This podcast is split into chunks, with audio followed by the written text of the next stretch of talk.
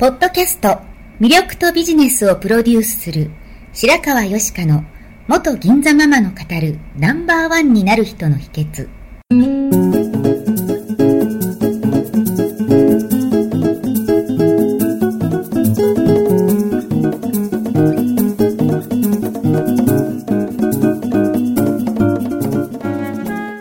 外資系企業の OL から銀座のナンバーワンホステスそしてママに。12年間にわたって多くのお客様や従業員の心理成長に関わり人の本質的な魅力や能力を引き出し業績アップにつながるコーチングを行ってきました。内面世界のケアと外側の世界へのアプローチの両輪でナンバーワンの輝きを放っていく方法を白川よしかがさまざまな角度からお伝えしていきます。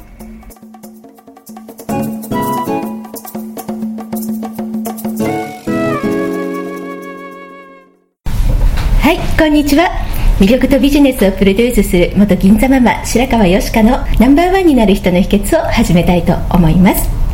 今日はゲストに中井隆義経営塾塾長である中井先生をお迎えしております。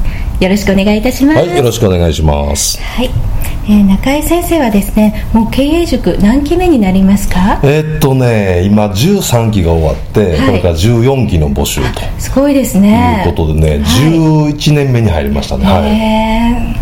ご継続されてるって素晴らしいですよね。ありがとうございます。はい。今900人ぐらいですかね、卒業生。が。そうなんですか、そもそもあのこの経営塾を始めようって思われたのはどうしてですか、はい、はい、あのねあのその前にコンサル企業をしてるんですね。はい。もともと私飲食の出身で、はい。えーそこから不動産のビジネスをやって、はい。まあ、いろいろ、あのーまあ、経験してる中で、結局ねあの自分でこう会社を大きくしたいっていうタイプの人いるじゃないですか、はい。上場したいとか、全然そういうのがなくて、はい。なんか自分がこうなんていうんですかねこだわって小さくこう自分らしい仕事をする方がなんかはい。向いてるなっていうのに気づいて、であの大きい時はね結構あの、えー、と店舗も12店舗ぐらいやってたりとかで、い。スタッフが400人ぐらいいたりとかあの結構大きい会社を自分で経営してたんですけど、はい。なんかそういうのがねちょっとしっくりこなくなって、はい。えーで逆にあのその自分の会社は小さくしてもいいんですけど、はい。やっぱり多くのこう、はい。人に貢献したいっていうあの、まあ、全体としてはね大きなボリュームにしたいっていうのがあって、これあの何が一番向いてるかなと思った時に、経営コンサルタントっていう仕事があって、はい。で、えーいいろいろやってみたらですね結構うまくいったんですね、はい。で転職だったまあまあ転職ですね、はい。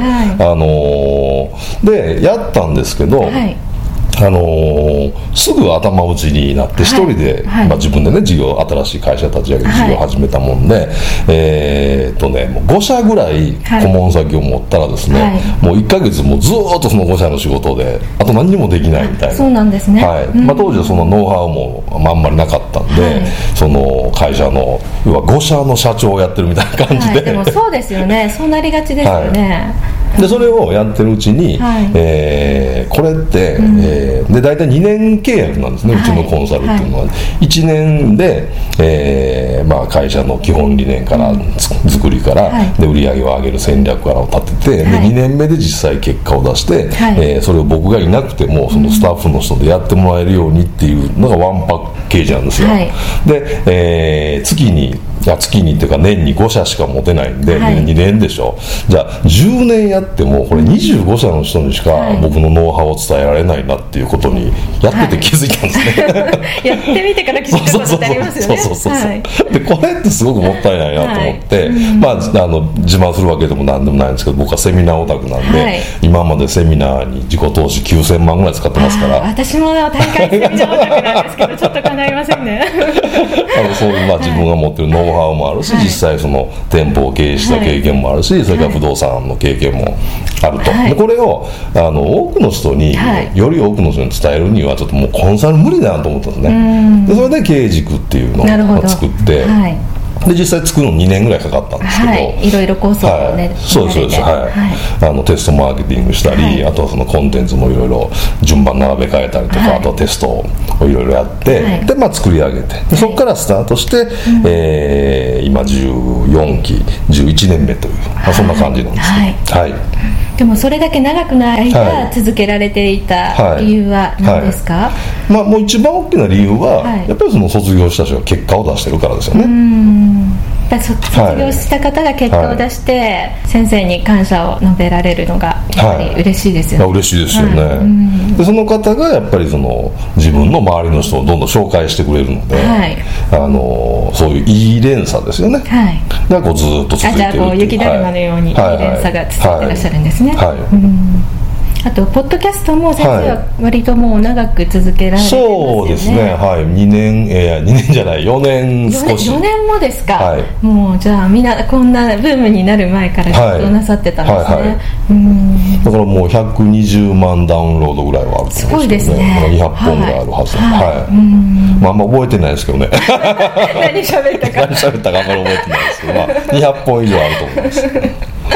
でもそうやってずっと続けられるのは、はい。はい何か秘訣がおありなんですか？あなるほど。えっ、とね一つはねあのーえっ、とね、まあ、スモールステップっていうことですね。なんかね、はい。あのうまくいかない人の特徴って、はい。なんかいきなりやるぞってこうテンション上げて決めて、やるぞってこうテンション上げてでそのテンションが続かない高い目標を掲げて、それが続かなかったりするってことですよね、はいはいはい。だからあんま気合い入れたらダメなんですよ。うん。あわかりますそれ。だからスタートする前に、あのそのコンセプトを作ったりとか、えーそういうことは結構手間かけてはい。やるんですけど、スタートしたら、はい。もうあんまりなんかこだわらないで、はい。あのなんていうんですかね、まあ、ちょっとずつちょっとずつ続けていくそうですね、はい。うん。私も一番最初はもう自分の声が嫌でしょうがなくてこんなものを放送するのかと思ったんですけど、はい。まあいいやって思ってちょっとずついやでも慣れ慣れるでしょこうやってたら、ねはい。はい。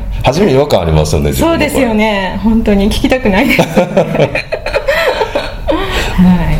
だからまあえっ、とねうちの場合は月4本1週間に1回配信なんですけど、あのー1ヶ月ぐらい前かな、まあ、1ヶ月何日って決めるとまたプレッシャーになるんで、えー。大体1ヶ月前ぐらいにその4本を、えー今回どのテーマで撮ろうとか、はい。どういう企画にしようとかいうのを決めて、はい。で自分でシナリオを作る場合もあれば、あとは中井塾の人のまあコンサルをやったりとかあとはその、はいえー収録会をやったりとか、まあ、そういうのであのいろいろ混ぜながらね、はい。やってるんで、なんかでもそのストーリー作って一貫性の中でずっとやっていくとなるとかなり大変ですよねこれ。そうですね。ネタもなくなってくるしね、これ でもずっと続けられてるんですよね、ネタ切れすることもなく、はい、はい。だから逆になんていうのかな。あの質問とかしてもらえると、はい。自分の中にある答えが出てくるんで確かに。うん。自分でシナリオを作ってるとちょっとネタ切れそうですね。自分でシナリオだと自分のその時の思考の枠で考えてしまいますもんね、うんはい。はい。だから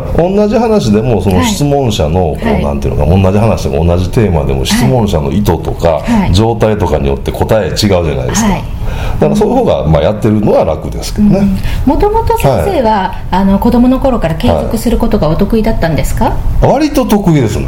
そうなんですか。なんかあんまり頑張らないので だらだらずっと続けて。らだらでも続けられるんですね、じゃあそのやっぱり続けられない方って多いじゃないですか、はいはい。続けられない方にその続けるコツをお教えするときにはどのようにお伝えされてますか、あとにかくねあのスモールステップと一度に全部やらないっていう、これ基本なんですけどね、例えばねあのメルマガとかブログとか続けられないっていうあ相談、あのよくありますよね。ますよね。そのこのコーチコンサル業界には特に、はい。特にありますよね、はい。でじゃあどうやって中井先生毎日、はい。僕は365日出してるんで、はい。どうやって書いてるんですかってよく自分で書かれてるんですね。はいはい。よく言われるんですけど、はい。それは簡単でね、はい。あの種明かしすると1週間月曜日のから日曜日までの7日間のフレームワークが決まってて、はい。月曜日は、えー脳科学なんですよね。はい。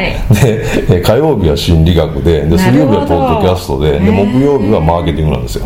で、えー金曜日がビジネス、えー心理学で土曜日が脳脳科学ビジネス脳科学で日曜日がその他スポーツとか風水とかなんか音楽みたいな。もうちゃんとカテゴリー分けされてるんですね、そうそうそう。1週間で。そうそう。でそれが毎日1本ずつしか届かないから、はい。なんかいろいろんなこう、はい。テーマで来てるなみたいな、はい。読んでる人は思うんですけど、ええ。実はその7日間決まってるんですね。えだからまずそそこを普通の人は今日何書こうって考えるじゃないですか？そうするとそこからスタートするともうそこでエネルギーが切れてしまちょっとニュースねそうそうそう。見て時事ネタから引っ張ってきたりね。そうそうそう。します。よねそうはい。だからまずフレームワークが決まっててそれが4週間。ね1か月で4週間。